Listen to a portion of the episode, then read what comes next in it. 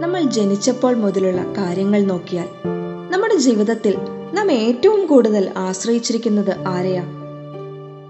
നമ്മുടെ അമ്മമാരെ ആയിരിക്കും അല്ലേ?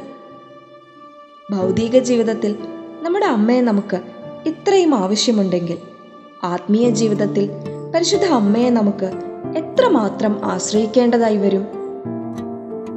അതുകൊണ്ട് തന്നെയാ ആ ആവശ്യം അറിഞ്ഞ് കുരിശിൻ ചുവട്ടിൽ വെച്ച് അന്ത്യസമ്മാനമായി പരിശുദ്ധ അമ്മയെ ഈശോ നമുക്ക് നൽകിയത്. പന്തക്കുസ്താ ദിനത്തിൽ അപ്പസ്തോലന്മാർ പരിശുദ്ധ അമ്മയോടൊപ്പം പ്രാർത്ഥിച്ചുകൊണ്ടിരിക്കുമ്പോഴാണ് കർത്താവിന്റെ പരിശുദ്ധാത്മാവ് അവരുടെ മേൽ വർഷിക്കപ്പെടുന്നത്. ക്രിസ്തുവിന്റെ കുരിശുമരണത്തിനു ശേഷം നിരാശയിലായിരുന്ന ശിഷ്യന്മാർ വീണ്ടും ശക്തി പ്രാപിച്ചതും അഭിഷേകം ചെയ്യപ്പെട്ടതും പരിശുദ്ധ അമ്മയുടെ മധ്യസ്ഥതയിലാണ്. പലപ്പോഴും ഇതുപോലെ നമ്മുടെ ജീവിതത്തിലും സംഭവിക്കാറുണ്ട്. കരം പിടിച്ചു നടന്ന ഈശോയെ ഇടയ്ക്ക് നമുക്ക് നഷ്ടപ്പെട്ടു പോകാറുണ്ട്. അപ്പോൾ പരിശുദ്ധ അമ്മയിൽ ആശ്രയിച്ചാൽ അമ്മയുടെ കരം പിടിച്ചാൽ വീണ്ടും അമ്മ നമ്മളെ ഈശോയിലേക്ക് അടുപ്പിക്കും.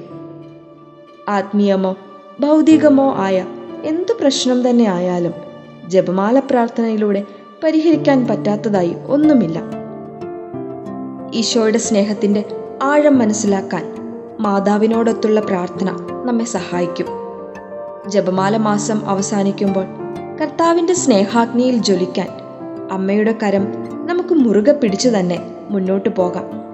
ജപമാല പ്രാർത്ഥന നമുക്ക് മുടക്കാതിരിക്കാം.